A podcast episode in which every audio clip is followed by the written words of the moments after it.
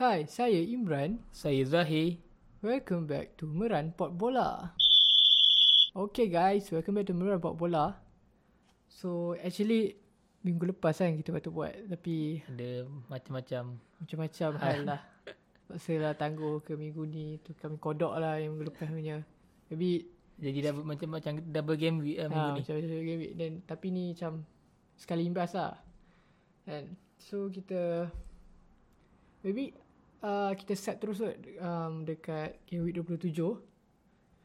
So game week 27 ni ada macam tu kan, City ada big game. Ada big game juga. City dengan Southampton je main dua. So first game adalah beli Arsenal. So beli Arsenal tengok. Aku tengok sampai habis. Ingat iya gol. Aku ingat gol. Gol Arsenal lawa. Ini proper well constructed gol lah. Gol beli lawa tak? Aku tak faham Shaka. Like dia orang try nak play up from the back, tapi aku tak boleh lack some fundamental. Ada benda dia orang lack dekat fundamental bila nak play the ball up from the back.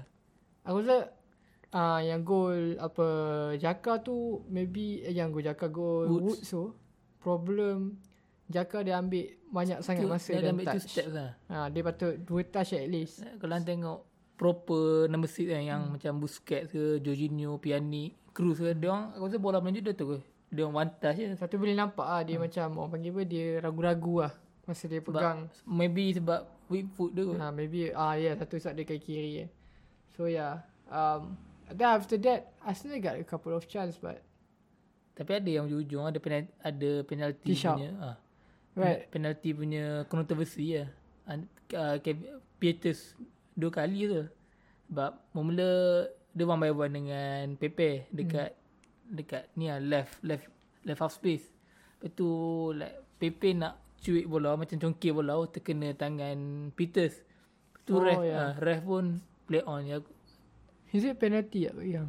Tak, aku tengok analyse balik, ada Chris Foy punya analisis, dia kata benda tu susah nak kata penalty sebab dekat sangat bukan Peters intentional untuk keluarkan tangan, macam dia pergi charge tangan dia memang dah terkeluar. Memang aku nampak macam tangan dia bukan dekat natural position lah, tapi itulah bagi aku mungkin sebab dia tak ada intent pun untuk kacau bola tu, untuk distract bola tu ke apa, sebab bola tu pergi tangan dia. And actually Arsenal ada juga chance untuk score goal last kan, yang clear on the line. Ceballos kena tiang. Baiklah Burnley punya block. Yeah, but I think Arsenal deserve 3 point goal in terms of mereka punya last 10 minute mereka punya push. But tapi Burnley. Next one Sheffield Southampton. Ni mana aku tengok kita predict dia punya Sheffield Southampton menang kan. Aku just lawa gol Adams. Betul Southampton like ada Shakiran sikit ataupun last back run lah. Back spell lah. Yeah, and Sheffield punya game ni is the best. Ini football team lah yang dekat EPL, yang lawan Sheffield ni kalau kau kalah ke menang ke tu macam tempat kau restart balik lah.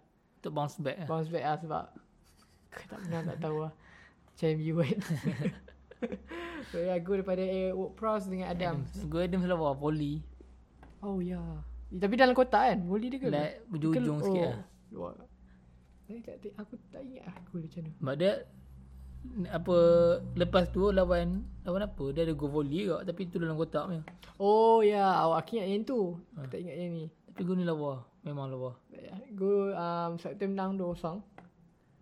So next one Aston Villa Wolf. Aku rasa sebab Aston tak ada Grealish tau, so nampak tak ada Grealish lah. Aku rasa a draw will be good. You know, a draw will be alright I guess to Aston. And game pun dry ke. Aku rasa Wolf take more apa, Wolf rasa macam Wolf bagi aku in Wolf punya perspektif, dia take a draw as a positive thing lah daripada Aston. Aston aku rasa walaupun tak ada Grealish, dia still push untuk menang juga. Dia pun still boleh menang kan. So dapat squad dia pun. So 0-0 macam dull game to be honest. Like nothing special thing happen ke apa. Leicester Brighton. Oh game ni best ke. Bagi tengok Brighton main cantik ke. Ada dia orang still create chances tapi tak capitalise ke. gol daripada Amate Inacho dengan Lalana. Brighton skor dulu Lalana punya gol. Tapi nampak gol tu lawa. Dia counter press, dia menang bola, lepas tu dia build up, so Lalana skor. Izzy nak tengok macam Leicester, aku rasa mereka legit lah top 4 tak, top season ni. Season ni top 4, right?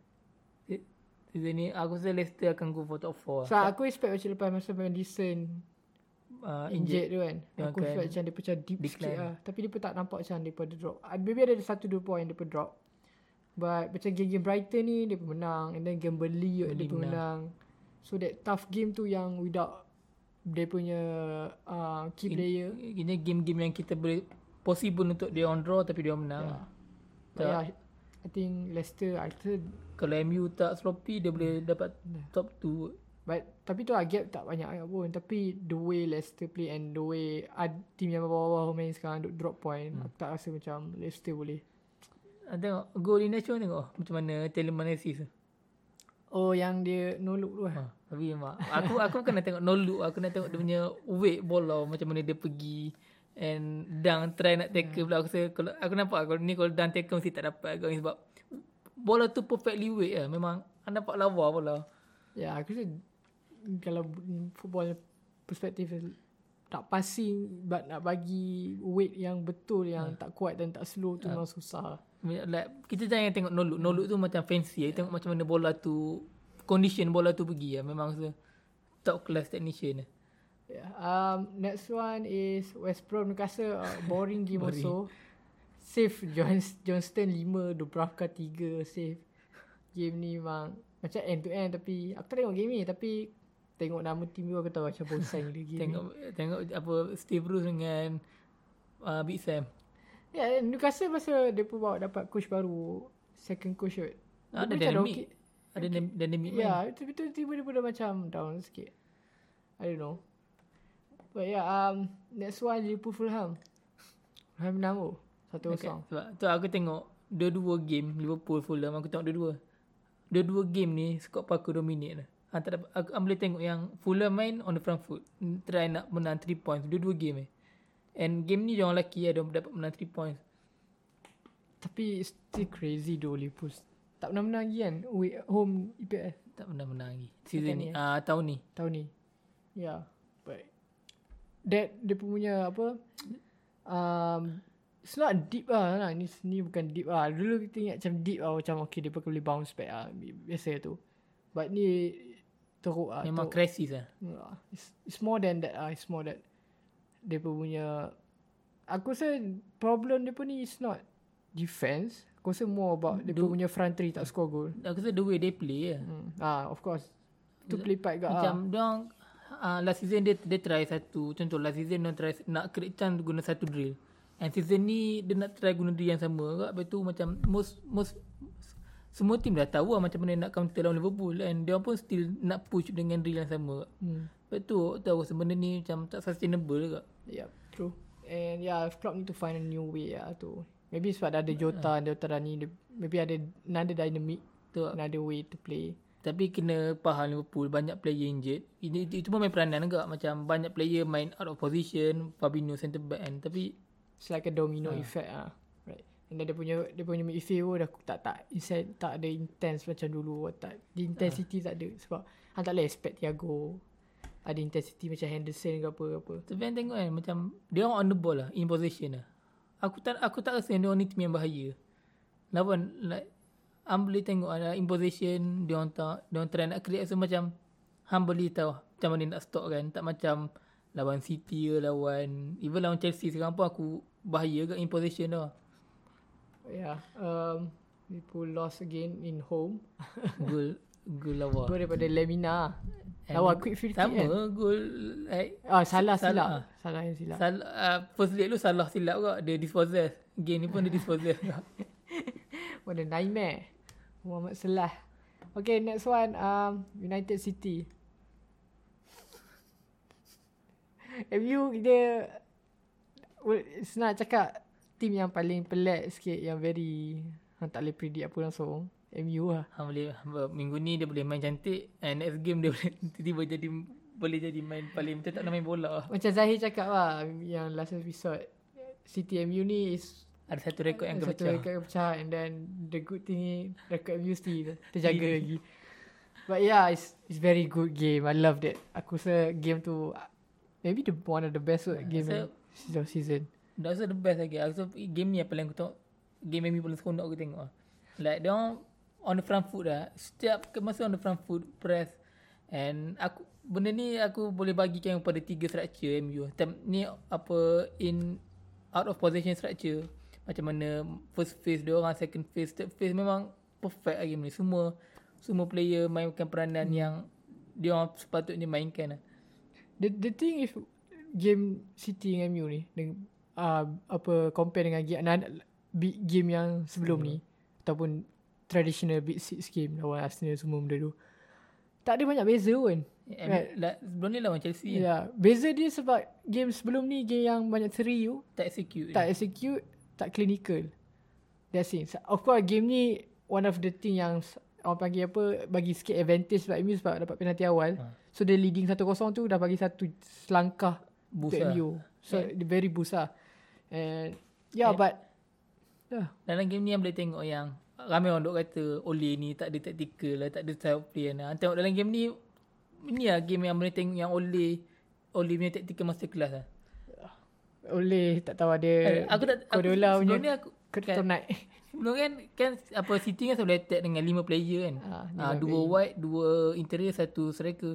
Sebelum aku ingat kalau nak counter formation, nak counter macam ni main 5 at the back. Tapi Ole buat benda yang macam tak expect lah. Dia still main dengan 4 defender tapi dia punya double pivot Fred dengan McTominay dia macam deep sikit untuk cover interior, and Rashford dengan James dia jadi inverted winger time defending aja. Masa third phase defense MU main dengan 6-3-1 lah. Kena kalau dengan formation ni senang kalau MU nak on the break, senang nak counter sebab ada winger. Macam aku cakap sebelum ni lah, yang season ni MU dah tak main 5 out the back lah. Sebab aku Solskjaer dah lagi trust player dia, and then player pun dah terbiasa dengan formation 4-2-3-1 dia pun. And satu lagi boleh cakap mostly semua big game lah. Sebab kita punya midfield lah, Fred dan McTominay memang banyak gila cover. Lagi cover belah kanan, belah kiri, mostly yang cakap belah interior semua tu. And then also Bruno juga, bila dia hilang bola tengok dia press punya, dia tak bagi City bawa bola ataupun progress tengah, tutup shadow mirror ke apa kan. But macam tu lah sebelum game ni aku expect more than a draw lah. Draw yang aku expect sebab dengan City punya form kan. Tapi bila aku fikir balik game sebelum tu dia pun lawan West Ham, dia pun lawan ada Southampton bukan Southampton lepas ni. Ada 2-3 match lah lawan team yang okay but not that great. Tapi dia pasti macam shaky sikit. Dia banyak goal daripada set piece and tak banyak serang sangat. Dan tu aku dah nampak macam bila aku fikir lagi aku rasa maybe MU dah target tu daripada tengok review capitalize. Dan City pun 2-3 game sebelum lawan MU tu dah macam tak macam clinical lah. Sebab of course dia pun tak boleh nak maintain dia pun punya tu. Of course dia pakai deep sikit. Tapi the thing is, the good with City teams ni, dia pun boleh score any kind of goal. Quality player dia ada. Free kick ke apa ke, set piece ke. So aku tengok game ni, benda ni aku tak nak terfikir pun. Sebelum ni kalau macam Barcelona lawan PSG kan, dia orang nak counter 5 player tu, dia orang suruh dia punya winger drop deep lah. Jadi bila winger drop deep, Han nak counter tu susah sebab Han tak ada player yang laju. So dalam game ni Ole macam, aku tahu dia revolutionise ke, dia invent satu benda baru.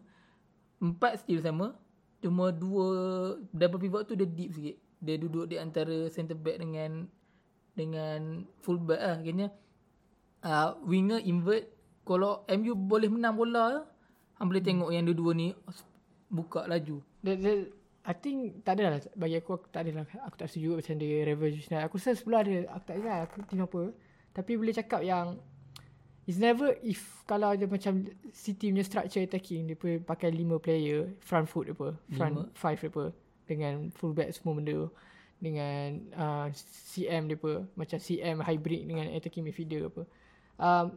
MU aku cakap, aku rasa more itu like Fred dengan McTominay banyak cover that gap between Wan-Bissaka dengan Lindelöf ataupun apa Shaw dengan Maguire. And then Bruno also, kalau contoh kat tengah kosong kan, sebab dua tu, sebab kalau kau perasan dua tu Fred dengan Motomini banyak roaming kanan kiri untuk cover space kan. And then satu lagi compact. And then macam cakap game, big game ni is also about duel, also about 1v1. Siapa yang boleh menang 1v1 dekat midfield, dekat any kind of thing, any kind of area in the pitch here, they mostly can win the game lah. Sebab you have McTominay and Fred, it's like I think the best pairing midfield punya duel lah. Memang susah dia nak lepas dengan mereka. So, in term of defensive, tapi susah. Bila on the ball boleh nampak lah. Adalah deficiency sikit. Ini macam ada deficiency going forward, dia orang bukan the best lah. Yeah. But that kind of game yang very important, to be honest. I mean like big game is all about tight game kan. Kau tak akan expect big game 5-0, 6-0, 4-3. It's very rare berlaku. Mostly it's tight game. Dan lagi kalau MU main derby lah kan. So everyone don't want to lose. And yeah, that duel tu lah penting. 1v1, aerial, header, apa. MU pun main high press juga. Yeah. Macam sebelum aku tengok yang last season, kalau MU try nak press high, dia punya back four akan drop like 10 yard ataupun 5 yard daripada half line tu. Tapi game ni MU memang squeeze, memang duduk back four duduk kat half line tu untuk squeeze kan territory, untuk squeeze kan space yang Chelsea, City boleh capitalize lah. Aku rasa the first 10-15 minit first half tu like the best lah. Memang aku rasa City terkejut tu. Dia pun terkejut main press gila babi. And dia punya attacking pun Martial dengan Bruno pun memang intense lah, nak press. And dia orang aku rasa main sebab MU main high press sebab nak force dia orang untuk send hantar jauh lah. And Maguire dengan Lindelöf pun ada menanjul aerial. Aku mahu tu rasa yang that first 10 minit, 50 minit tu City memang downplay kita. Dia macam overconfident. Dia tak expect me boleh go press that high. First goal. Because the thing is, City ni, even though they're very good right now. And yeah, we know. Dengan tengok Liga kan, dia punya table macam mana. Dia pun still, aku rasa still shaky sikit kalau kau press dia pun kan. Kalau kau pasan kan. Bukan game you rasa lawan West Ham sebelum tu pun lawan Liverpool yang dah menampak 1-1 like first half pun dia still shaky. That's the thing lah. It's not like they perfect sangat ke apa, but can say that still beatable. Dia ada area yang dia on deficient. Yeah, and MU really capitalise at that. So that first goal tu very important gila untuk help bagi confidence boost. So baffling tu kenapa macam mana Jesus boleh buat form macam tu dalam kotak penalti. Tu lah. Dia maki. Dia kerja tak. Tapi ya. Aku rasa game ni, of course, Shaw kan. Shaw. Man match. Kasih dia satu keluar awal. Bukan Shaw man match. Bagi aku, entire back form man match lah. Ya. Maguire. Lindelöf. Henderson, walaupun dia safe lah. Mesti safe biasa. Tak ada safe. Easy safe lah. Dia tinggal tu lah. Kalau Henderson beza dengan De Gea, rasa selamat lah. Dominant. Walaupun dia tak besar sangat macam dia, tak tinggi lah macam dia aku rasa. But maybe sebab dia punya vocal lah, dia present lah. Aku rasa lagi selamat je. Dia tak offer benda-benda yang expensive macam dia fly, acrobatic. So, tapi benda fundamental dia ada. Hang boleh nampak yang confident, yang the way dia communicate dengan defender, macam mana dia keluar daripada line dia. So bagi aku, bukan nak kata dia lagi bagus daripada De Gea. Bagi aku, ada dia aku macam like slightly confident sikit lah. And then, another topic is like Fernandes score again, big team. But penalty, but no worry. It's still score. Luke Shaw scores. I said Fernandes playing well also. He's playing well. Aku rasa mostly semua game main okay. But yeah, United, Manchester is red. We go to the next one, Spurs, Crystal Palace. Benda ni tak ada apa nak cakap. Biji, Kane 2 biji. Ini benda ni okay lah. Like Spurs attract Crystal Palace, lepas tu diorang counter. And then kalau kau tengok balik, kalau tengok on paper lah, dia punya front four tu like scary juga. The third best. Like aku rasa diorang punya front four lagi better lagi daripada MU. Better lagi daripada MU. Kalau ikut nama semua ada macam Kane, Son, Dele Alli, Bale. And Bale, so nak kata the best in the league pun boleh ke? Tu cakap, is it like kau rasa macam duel mereka sekarang nombor 7, 7 8 7 7 kan. Aku still rasa yang Mourinho underachieve kot. They still mereka punya squad at least top 4 kot. Top 4 punya dia punya, aku rasa front 4 dia pun tak tahu. Aku rasa kalau ada proper system yang dia orang main front 4 dia boleh score banyak gol. Of course dia punya defense macam bangang sikit, tapi taklah teruk sangat. Still rasa yang mereka top 4 team, tapi yang Mourinho macam biasa. Go daripada K2 biji, B2 biji, BTKS biji, Kane score 2, assist 2. Gila. Nah, dalam game ni 4 goal contribution lah. 4 goal. Okay, next one Chelsea Everton. I think kita predict macam seri kan. Macam Chelsea boleh drop point ke apa. Tak, but yeah, Chelsea punya defensive memang solid gila sekarang. Chelsea lah. Aku Christensen also underrated centre back season ni. Aku nampak dia emerge apa ni lah. Nampak dia stand up lah. Sing tak tukar masuk kan. Aku tengok like, aku sebelum ni aku dah tengok 2-3 game lah. Like apa game ni lah, aku rasa dia ni underrated lah. Asal nak kata the best tak the best, tapi he is one of the best lah. Go daripada Jorginho and on goal daripada Godfrey. Harvard assist 2 biji lah. Harvard macam tapi dah dapat. Bukan assist yang like tapi ya, aku tengok game ni Harvard dengan game yang nanti kita sembang lagi lawan Leeds, so Harvard dah macam confident dan nampak lah sikit. Aku still rasa macam dia tak sesuai untuk EPL. Tak tahu apa, aku still rasa macam tu. Tak best, aku tak boleh. Aku rasa dia bukannya EPL punya quality like dia quality player, tapi aku rasa dia punya quality tu bukan untuk EPL lah. Sebab kalau dia nanti kalau dia duduk kat EPL, orang macam orang akan slate dia banyak kot daripada orang appreciate dia. Sebab dia bukan player yang orang panggil apa, power and play and power. Dia bukan macam Jorginho lah. dia macam Jorginho sama lah. Orang tak appreciate dia kat EPL lah. But yeah, Chelsea win 2-0. West Ham Leeds. Oh, game ni bad. West Ham going to win, right? West Ham. Dia top 4 kot. Linggat with penalty eh. With penalty tu dia score. Tapi game boleh nampak lah West Ham kalau tak ada Linggat dengan ada Linggat macam mana. Nampak lah. Dia like another team lah. Cara dia pressing, punya directness dia, lepas tu dia punya link up antara midfield dengan striker lah. West Ham actually get a good team though. Nanti yang game lawan MU tu kind of ada benda sikit nak sembang yang disappoint sikit lah untuk West Ham. City Southampton, ni result yang fair 5-2. Like Bruno gol kan pernah kata sebelum ni yang Southampton dia like apa awal-awal perlawanan dia akan main high press intense and like apa, lepas tu intense lagi agresif, lepas tu hujung-hujung dia orang dah start settle down, dia orang drop back and jadi dia macam try MU main tapi cepat lebih tak ada kualiti macam MU. 4 gol ni rasa mula satu sama, lepas tu 4 gol yang lepas second half kan, minit 80 ke atas. So, sebab ada stat juga yang Southampton team yang paling banyak concede daripada 75 minit sampai 90 minit. Sebab penat semua duduk press lah. Dan mereka tak boleh defense. Mereka tak boleh defense. Center back Vestergaard tu bagus, Vestergaard tu bagus lah, quality player, tapi tu lah as a unit mereka senang nak capitalise lah. Ya, De Bruyne first time tengok De Bruyne score brace. Last kali lawan Chelsea. And aku captain kat DFL. Captain dia ada. Wapox dah Mahrez, BG and Gunawan. But yeah, to game week yang ke-27. So we go to game week 28, which is yang latest one.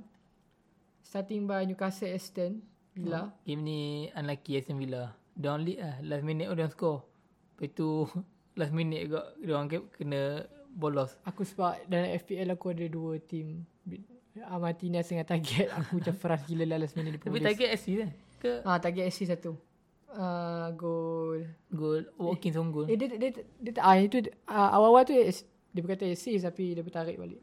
Watkins dapat assist lah. Tapi dia dapat 2 bonus lah. Ni FPL ni okay. But yeah, I think Aston should win sebab daripada chance yang kind of have a big chance juga. Last minute goal lah, set corner. They deserve to win satu song, but Newcastle lah last minute pula dapat. Okay, Leeds Chelsea. Aku tengok game full lah. bosan. Bukan bosan. Game ni end to end tapi padang macam gampang. Padang ni pun teruk gila. Gila padang. Teruk gila macam bukan EPL punya level. Dia pun kena tukar padang. Tapi memang tak tukar sekarang.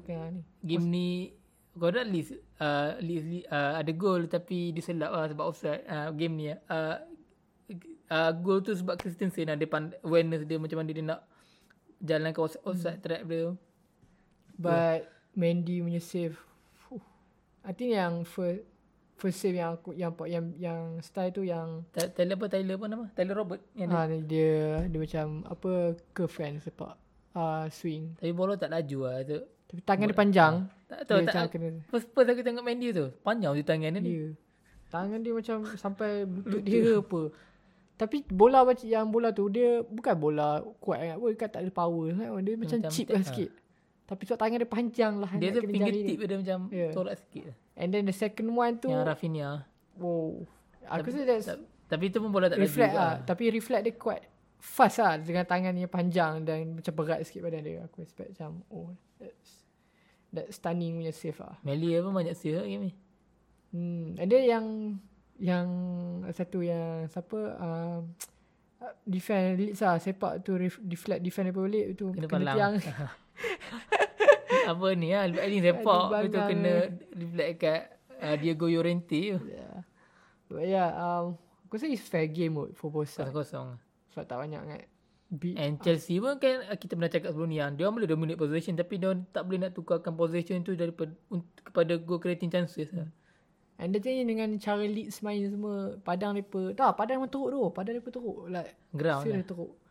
And mereka tukar padang sebab gaya dia, sebab permainan mereka, style play mereka memang perlukan padang yang elok. Yang dia nak bola tu nak move faster.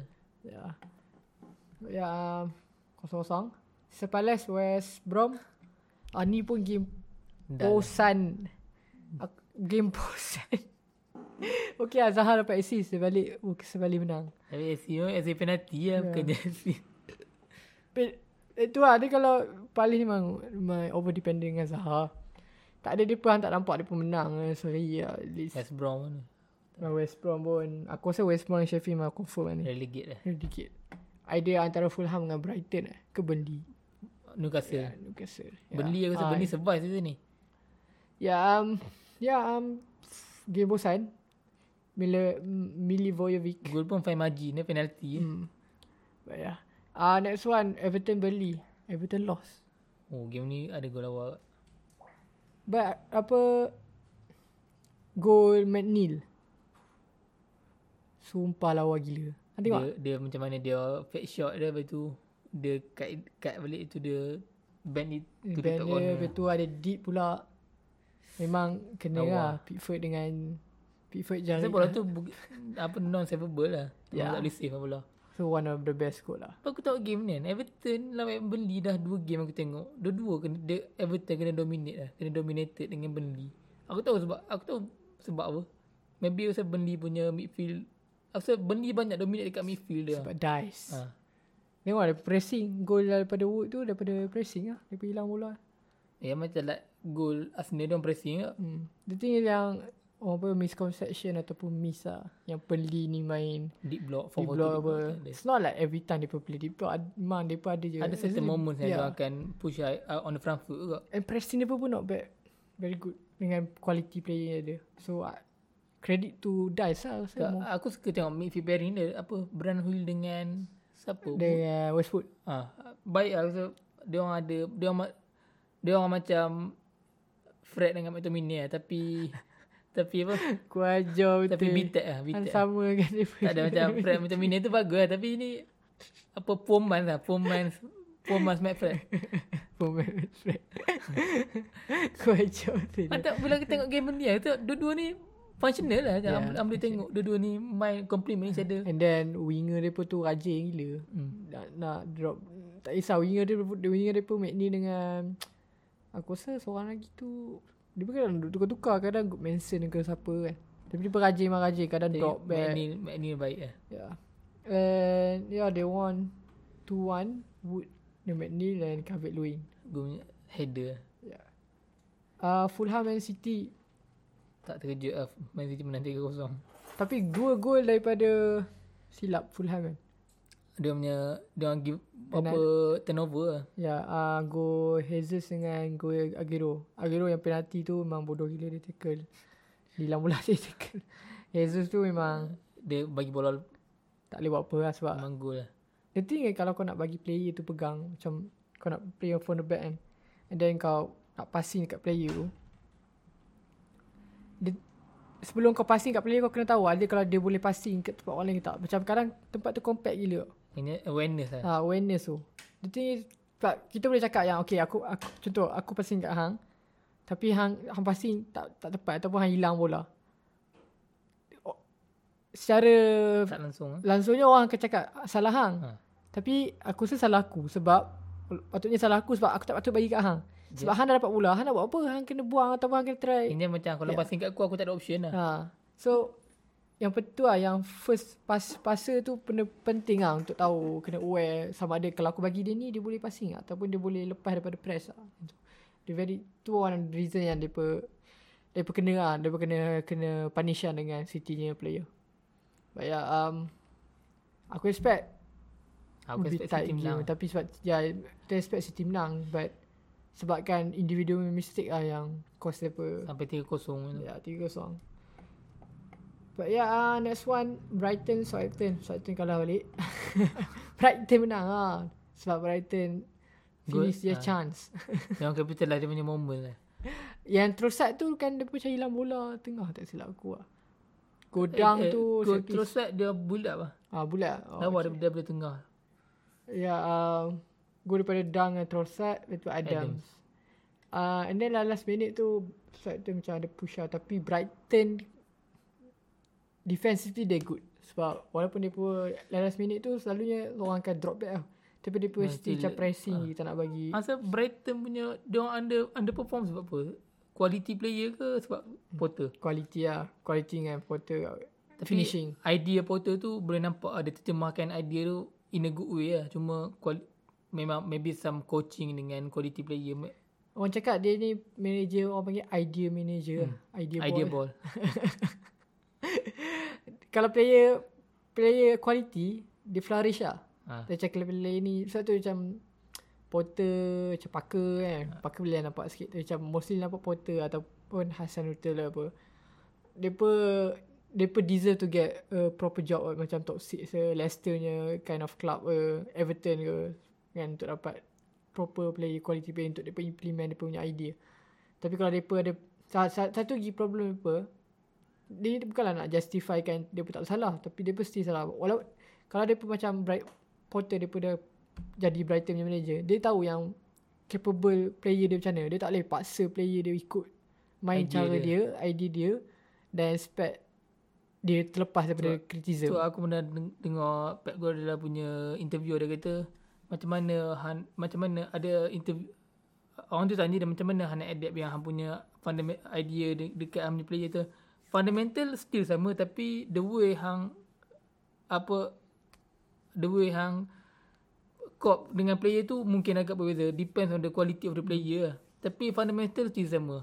Cuma Han punya macam mana Han nak biasakan Han punya idea tu dengan quality player. And aku rasa kan sebelum ni banyak orang macam kutuk Guardiola ataupun kata macam alah kau dapat player power boleh lah kau main tu. Tapi yang bangang kan, so, yang rasa lagi sakit hati sebagai orang yang kutuk Guardiola tu, bila Guardiola balik, memang lah sebab aku boleh menang sebab aku dapat player aku power-power. Sebab tu aku boleh menang. So orang macam Habi dia dah cakap benda tu. Dia macam admit lah. Dia sendiri admit yang dia boleh menang banyak trofi sebab dia dapat player. And that's the thing lah, sebab bukanlah nak kita nak discredit dia punya brilliance. It's still brilliance, but dia punya luck lah. The thing is like macam tu. Macam tak boleh expect Guardiola pergi ke club-club bawah and expect dia menang championship ke apa ataupun naik liga. No, it's not. Guardiola is not like that. Maybe biasa macam tu, tapi boleh nampak limit biasa sampai situ. Guardiola maybe boleh jadi macam tu sebab ini ada pro and cons lah. Bukannya semua manager perfect lah. And that's the thing lah. Orang duk compare kan dia dengan Klopp lah. Itu saya tak justified. Benda tu tak tak justify. Yeah, Klopp is more like manager yang okay, hang respect, hang boleh bagi dia dekat club-club yang tengah struggle, dia tak boleh bawa, and then dia boleh bawa club tu pergi ke next level, ataupun club yang bodoh-bodoh, bukanlah kata Liverpool bodoh, tapi macam club-club biasa lah. Sebab Guardiola hang tak rasa macam dia boleh pergi ke club yang apa orang panggil apa, dia punya owner dia pun tak nak spend duit.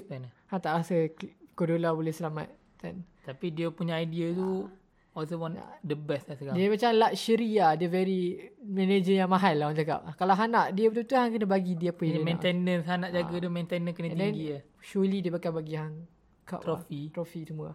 But yeah, Leicester Sheffield 5-0 bye. El Nacho first time hat-trick. Aku tak tahu. Leicester dominate game ni gila-gila. Sheffield tak ada chance. Sheffield sebelum game ni depa wider kena sack ataupun dia kan sack dia tak jawatan. Katanya dia tak jawatan, tak tahu lah. Tapi ya. Kesianlah. Bagiku perjalanan Wilder dengan Sheffield ni rasa a journey lah, bukannya pelak macam mana Wilder ambil Sheffield United daripada kelab yang rasa division 3, division 2 kan, boleh naik sampai Premier League and last season finish top 10. Bagiku benda ni agak menyedihkan lah, sampai dia terpaksa dia tak jawatan semua. Dia deserve better squad lah, deserve better player. Aku rasa dia maybe dia keluar ataupun dia berkata dia yang tak jawatan. Maybe dia rasa yang dia boleh ada chance dapat club EPL lain punya kerja. Sebab aku rasa aku expect dia dapat, dia deserve lah untuk dapat club EPL lain punya Wolf ke apa yang sebab. Dia deserve better player lah. Dengan tengok Asmat selepas Sheffield main macam mana. Even season ni pun dia orang boleh nak main. Dia boleh nak offer a good football, tapi maybe it's a quality player. Yeah, about quality. Leicester are clinical kot. Game ni macam dia very clinical. Vardy baik main, dia punya movement. Vardy 3 assist. I mean and Nacho hat-trick dan PRS 1 Didi lah. Yeah, game ni pun Fofana dah kembali. Fofana main baik lah. Lepas ni dia pun lawan MU lah, FA Cup. Okay, next one, North London Derby, Arsenal Spurs. Tengok replay lah. Game ni kelakar kat Spurs lah. On paper dia pun patut menang kot. Dia punya goal lah. Goal lah maybe fancy. Tapi yang lawan Let's talk about the goal. Yang lawak goal kan. Itulah satu-satunya shot on target untuk pesawat aku. Tapi damn that goal. Okay, filthy ya. Janganlah jadi nerd start siapa buat sekarang. Kita just enjoy goal dia. Ya Allah, lawan dalam London Derby. Lamela tu yang buat kan, dengan Lamela. Antau Lamela perangai macam mana, tak siapa suka dia. But yeah, tapi dia ada pakai merah. Tapi yang pelik, aku tak suka gol macam tu. Bukan sebab low quality. Aku tak suka gol yang aku tahu gol Rabona kan. Aku macam tak suka. Aku lebih suka gol yang, kalau nak kata gol lawan tu macam long shot ke volley, aku lebih suka gol macam tu. Dia gol macam gol Lamela, dia ada dua conception ataupun dua perspektif lah. Like, dia ada dua. Sama ada dia gol tu menunjukkan yang dia tu pandai improvise something bila dia tahu dia tak boleh sepak pergi kanan, ataupun lantak aku try lah, ataupun second menunjukkan yang dia as a professional player tak boleh langsung sepak pergi kanan. So dua gol tu menunjukkan dua benda lah yang orang berdebate. Sama ada setengah orang rasa macam babi dia ni tak pandai sepak pergi kanan, sebab tu dia buat macam tu. Setengah orang rasa macam clever lah dia boleh, dia dengan tengah tight match and then dia big punya, game juga and then tengah tight space making, dia boleh buat decision making macam tu. I mean like the thing dengan goal dia is like one in a million could happen lah macam tu. One in the 500. And then yang goal macam dia tu pun aku rasa dia seorang je boleh buat. Sebelum ni kan dia pernah buat Spurs. Kalau hang tengok Spurs Europa League lama lah. Benda-benda ni semua trademark lah. Macam Quaresma punya goal, Trivella. But yeah, bagi aku I just enjoy it. Very good goal for me. I don't know, but in terms of kalau you nak cakap pasal football punya structure ke apa semua tu, memanglah biasa je. Tapi bagi aku, that's the beauty of football punya. Aku boleh something. Sebab gol je tu macam aku rasa, kalau aku buat macam aku main bola aku buat, lantak lah, gol tak gol. Benda macam tu aku fikir. Macam aku tak suka benda ni. Like hang buat benda tu, masuk gol lah, tak masuk. Aku bukan yang tak suka gol tu, mungkin sebab aku punya pandangan, aku punya personal preference. But Arsenal, the thing is Arsenal punya goal, semua datang goal Odegaard yang first.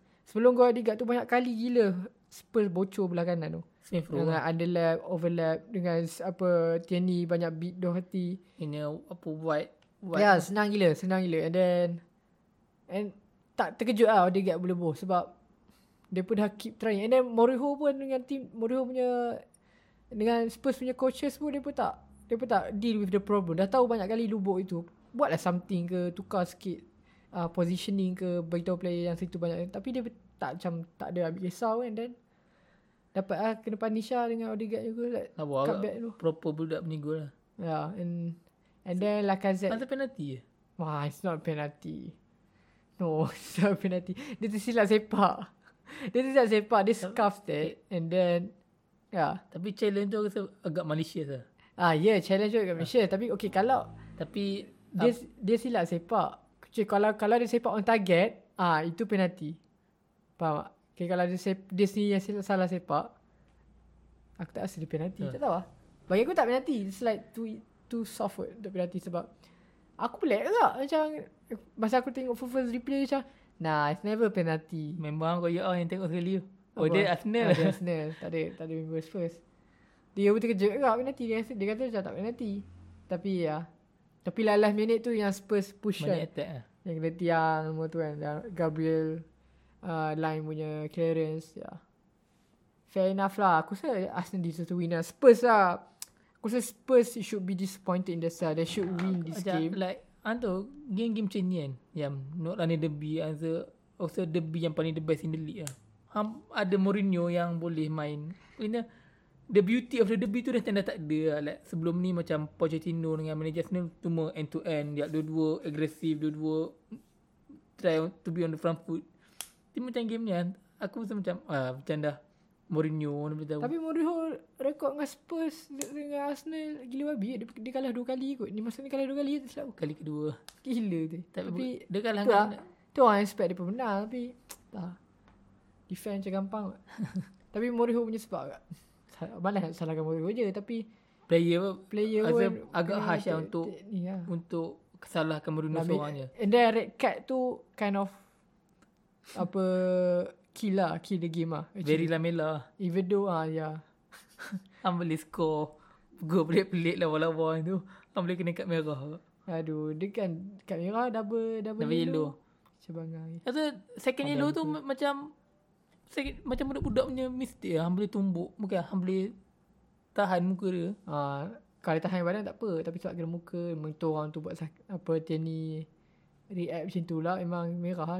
Dia fall. Yellow at least. tapi sebab dia kena yellow. Kena. Merah. Dia kena tahu lah. Dia kena pandai manage lah. Pada muka dia buat kat Malaysia lah. Pada muka. Akhirnya kena juga. Buat hati aku. Arsenal. London, North London is right. Next one, United West Ham. Top 4 nya game ni. Top 4. Rasa game ni agak dull lah. Like player pun banyak dah. Rasa player banyak dah. Fatigue kot. Aku tengok full. Aku tengok full tapi replay. Bukan live lah, replay. Aku rasa game ni, this type of game. Okay, sebelum game tu start, aku rasa macam, oh shit, aku rasa game ni yang kita akan drop point dia. Draw. So, aku ingat draw. Maybe kalah dalam minit. We know who knows dengan lawan yang 9 tu pun go dalam minit. And then of course first half tu aku actually terkejut dengan West Ham kot.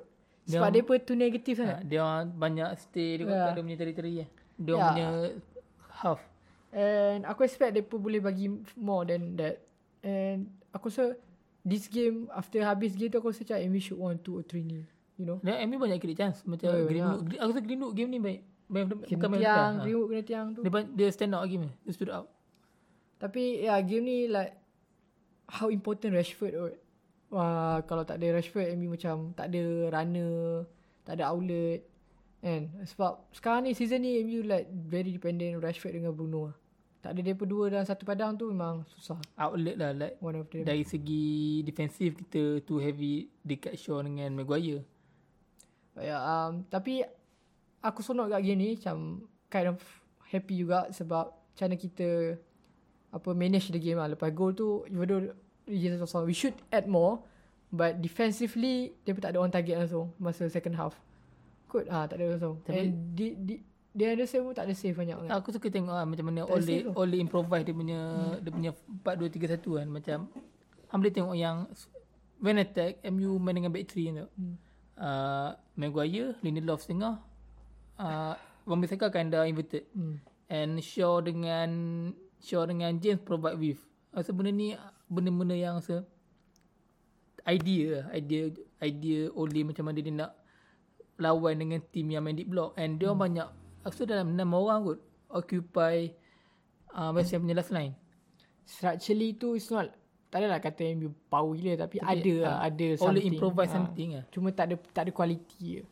That's the thing. And then aku pasang kat yang past few weeks, 3-4 minggu, aku rasa macam maybe right now MU perlukan more striker than right wing lah. Aku rasa macam tu. Aku rasa macam MU more perlukan Haaland daripada Sancho. Aku pun rasa, aku suka Sancho. Aku rasa Sancho ni macam luxury buy. Tapi aku rasa untuk masa sekarang ni maybe Haaland lah. Spend lah apa-apa. Kalau 120 spend lah. Aku sanggup dia, okay, walaupun dia tak boleh spend kat midfield, tapi aku sanggup dia pun boleh spend untuk kat striker. Asa MU defensively ada issue dengan centre back. Asa tak ada dengan centre back. Centre back aku MU tak ada yang centre back. They need new faces tu, sebab Bayi tak boleh nak fit. Like yang starting saya Lindelof dengan Maguire partnership. Asa ada issue. Okay tapi boleh improve lagi. Han tak rasa yang that kind of partner boleh menang kau liga. That's the thing. Han tak boleh expect yang Han tak rasa yang 45 to 50 games season Han boleh expect dia perform very good week in week out performance without any fatal apa, without any stupid apa, dengan dia pula. And aku still rasa new. Macam Luke Shaw dengan Telles lah. Mereka need new face untuk need challenge, untuk improve mereka. Bukan masa bila aku rasa macam bila MU bawa center back baru kan, center back yang quality baru, aku tak expect macam okay, maybe dia terus partner dengan Maguire apa. Tapi at the same time dia improve Nidela, improve Bayi also untuk dia macam competitiveness lah dalam squad tu. Bila dua-dua rasa center back semua tu rasa macam tempat mereka tak selamat, mereka akan improve lah macam Lindelof. Example Shaw lah. Senang cakap Shaw dengan Telles. Tu yang boleh improve. That's why kita need new face lah. Sebab dia tinggi bayi. Kalau dia boleh fit 3-4 match, 5 match straight main, tak ada injek langsung, dia akan bagi satu reality check kat Lindelof lah. Dia macam oh shit, Bayi aku kena improve aku. And then dia improve satu thing. The thing Lindelof kita boleh nampak dia okay. I mean like dia imposition dia memang tapi sebab dia ada sometimes kind of game yang mostly game biasa-biasa lah. Game yang club-club biasa lawan. Bukan sebab Lindelof banyak perform big game. And then macam club-club macam Sheffield, club West Brom, yang KG yang very weird ni, yang very orang panggil apa, senang lah, shaky ni lah. Time tu lah dia buat silap. Dia overconfident ke apa? Ke memang naturally dia macam tu? Sebab aku still rasa yang dia ada masalah nak cope dengan big striker. Aku rasa apa physicality dia still perlukan improvement lah. Dia improvement. And then Han tak boleh. And then kalau fikir Han tak boleh lah nak expect dia boleh body dia nak macam tu kan. Of course Han tak expect itu sebab memang deficiency tu. Han tak boleh nak expect apa sangat. Maybe positioning dia boleh better lagi time tu, tapi still Han tak boleh. Kita tak ada player yang boleh perform week in week out partner dengan Maguire sini dah okey lah. Kena tak ada mobility di antara dekat depth lah. And that's a problem lah. Center back dengan striker lah something. Maybe DM dengan center. Also DM aku nak DM yang progresif lah in terms of football. Like hang boleh tengok yang Bruno banyak create chance lah. Hang boleh bayangkan kalau Bruno main dekat depan center back yang selalu bagi line breaking passes, progressive pass dekat Bruno. So rasa Bruno boleh lagi flourish lah.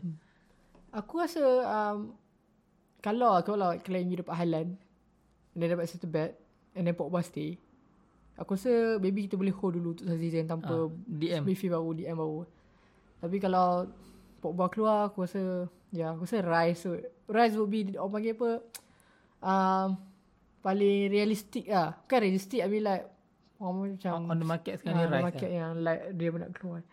Sebab aku rasa kalau macam DM kan, kalau MU nak betul secure title ataupun nak challenge title, kena ambil yang EPL punya quality yang proven lah. Proven lah. Jangan aku tak berani lah nak gamble ambil luar. Kalau nak ambil luar nak kena expect dia ni, unless Cruz ke apa lah. Patah Patah pun aku tak expect dia boleh perform macam ni. Sebab maybe aku over confident sangat lah. Aku macam over expect maybe dia tak sepower macam tu ke macam mana, tak tahu lah. But yeah, the thing is kalau MU tu nak challenge kena ambil senang juga PL proven lah. That's all. Siapa lah man of the match? Shock. Oh, lupa cakap Goal wait a minute. Tapi dia selalu beringat goal dia. Tapi dah saya cakap bukan goal aku, bukan goal. Tapi aku lega gila masa goal aku. Macam let the beat let off lah awal-awal. Sebab hang boleh nampak lah. Tapi the once kita bawa goal tu, hang nampak West Ham jadi lain lah. And then that's once West Ham be more adventurous, time tu lah kita script lagi but banyak clear cut chance. Greenwood punya chance yang Fabianski save lah kita. Oh itu I think it's more than a great save lah than a great shot, you know. It's a great shot but greater save yeah. Aku rasa Maguire game ni aku datang banyak kali lah. Macam mana dia improvise, macam mana dia boleh jaga right cross, macam mana right wing cross dia boleh intercept bola. Saya dah banyak game ada buat macam tu. Some United fans, they kind of orang panggil apa, take it for granted lah how good he is. Of course he's not. Of course Maguire tak 80 million punya quality macam Van Dijk. No, it's never it's never 80 million, it's never 80 million punya quality, but he's better than we have. Aku tahu fans selit dia sebab agility dia. Kalau hang tengok secara holistik yang dia punya play off the back baik, teknik ability dia good, decent. Dia punya ball playing ability pun decent juga. Like dia punya anticipation, cover space okey je. So bagiku quality defender Maguire is. Tapi itu lah, fans banyak terlalu ambil dia punya agility terlalu serius lah. The thing, Maguire satu lagi macam Han cakap decent, aku tak setuju. Aku rasa dia punya ball quality on possession, I don't think there's anybody in the league better than him. Yeah, I don't think tak ada. Even dia better lagi daripada Van Dijk. Ni aku cakap pasal ball quality, maybe Van Dijk better in long pass I guess, but dia punya vertical pass dia, dalam breaking pass dia pun baik juga. And the thing is dia main every game, like dia tak pernah miss, and dia producing 7 out of 10 performance week in week out. Maybe ada blip sikit. Gila, hang expect dia main 30, 40, 50 game. Of course lah 1-2 game dia akan ni. Okay lah kan, hang tak boleh lah expect 50 game, 60 game dia tak buat silap langsung, which is crazy. Macam aku kata, fans kutuk dia sebab agility ni tak justify lah. Pasal memang tak acceptable lah. Dia senang kan, kalau nak tahu dia pun menyesal tak, tunggu dia injet. Hang tahu lah macam mana MU struggle gila. MU Lindelöf pula dengan Tuan Zebel. Ya. Hang dia pun tak tahu macam berapa banyak dia menang area duel dengan EPL yang betul-betul physical betul-betul long ball, gampangnya crossing dia. Hang tak tahu berapa banyak dia menang. Dia like one of defender yang menang banyak. Aku tengok stats dia punya percentile dia 94 percentile pun dia. Sebab ya, it big boost lah untuk kita ada mid center back yang betul dominant gila dalam bola atas kan, bola long ball. And second ball dia pun baik juga. Yeah, second ball dia, and then loose ball. And then dengan player sebesar dia, ability on the ball dia pun, hang tak jarang hang jumpa player yang sebesar dia ability on the ball dia pun. Dia dribble. Yeah. Atau first time aku tengok Maguire ni, time MU lawan Hull City semi-final kot, masa MU menang League Cup dulu. So aku terkejut lah, dia punya confidence on the ball, dia punya dribble. Also dia midfield dia main defense dulu dia midfield. Masa aku dengar podcast dia dengan United je, dia tapi kata, dekat masa Hull tu dia main defense lah. Tapi dulu, masa awal sebelum tu, masa dia umur belah-belah lah, dia main academy lah, dia main midfield. Lepas tu sebab dia besar sangat, coach so dia main centre back. Tapi bagi aku MU lucky lah ada centre back yang boleh dribble boleh dribble semua and then tak injured. Gila kau. Itu memang big balls lah. Availability, ingat. Top player, one of the top player punya traits is availability. Like macam mana Dembele kena. Hang boleh dia boleh je power gila, ability wise, ball wise semua. Tapi kalau hang tak boleh nak main week in week out, tak ada guna. Okay, Wolf Liverpool last game. So, mungkin gol ni gol kerja impressive punya gol. Dia menang bola dekat central area, lepas tu dia tunggu attack. Yeah, it's a dull game to be honest. Tak, aku expect like boleh draw 0-0. And maybe quality kat Jota ada, and keeper dia sloppy kat, untuk gol agak sloppy, beaten dekat nipos. Also maybe Liverpool lah. And then after lagi sebab dia aku sebab way aku tak accept dia kalau way lah. Sebab dia punya way lain tu. Sebab dia pun body sikit kat home sang. Kalau home tu aku secam way pergi ke. Boleh ke lah. Gini Petrus injured lah. Sebab head injury je. Lain minit langgar dengan lutut. Mana? Cody. Dia nak kutip bola, macam orang throw ball lah. Tu dia keluar. Tak ada keluar kotak, keluar tempat dia. Tangkap. Cody datang. Langgar kepala lutut. Pingsan tu. Pingsan tak sedar tu. Ya. Malah gol daripada Jota. Jota datang gol terus. Left foot tu. Tapi lawa dia punya gol, demi strike tu. Strike lawa. Let's see the table right now. Macam biasa City nombor 1 71 point. United dengan Leicester nombor 2 dengan 3 beza 1 point 57-56, and then Chelsea 51. And then we have West Ham nombor 5 48. Liverpool dah naik sikit nombor 6 46, sama dengan Everton 46 juga. And then Tottenham 45 nombor 8, and then Aston Villa 41 sama dengan Arsenal 41, and Crystal Palace Leeds 37-36, Wolves Southampton 35 point, Wolves Southampton 33 point, Burnley 33 point, and Brighton 29 point nombor 16, and then Newcastle 28 point beza dengan relegation battle Fulham 26 point beza 2 point. And West Brom 18 and Sheffield 14. Confirm West Brom dan Sheffield tu memang confirm. Fulham 2 point beza dengan Newcastle. So, Fulham boleh survive. 3 point beza dengan Brighton. Newcastle ada 1 game to play. Ya, banyak lagi ada yang tim 1 game tak main lah. So susah sikit nak tengok. So ya. Yeah. Sekarang happy tak bagi yang apa sebagai FMU tak kisah. So okay lah. Ole still nak kata heavily overperform tak. Also benda ni apa decent lah untuk dia. Decent season untuk dia. Oh ya. Yeah. Okay lah. Improvement lah daripada nombor 3 ke nombor 2. Bayar tak tahu lagi lah. Gameplay pun nampak improve. Ada lagi 9 game.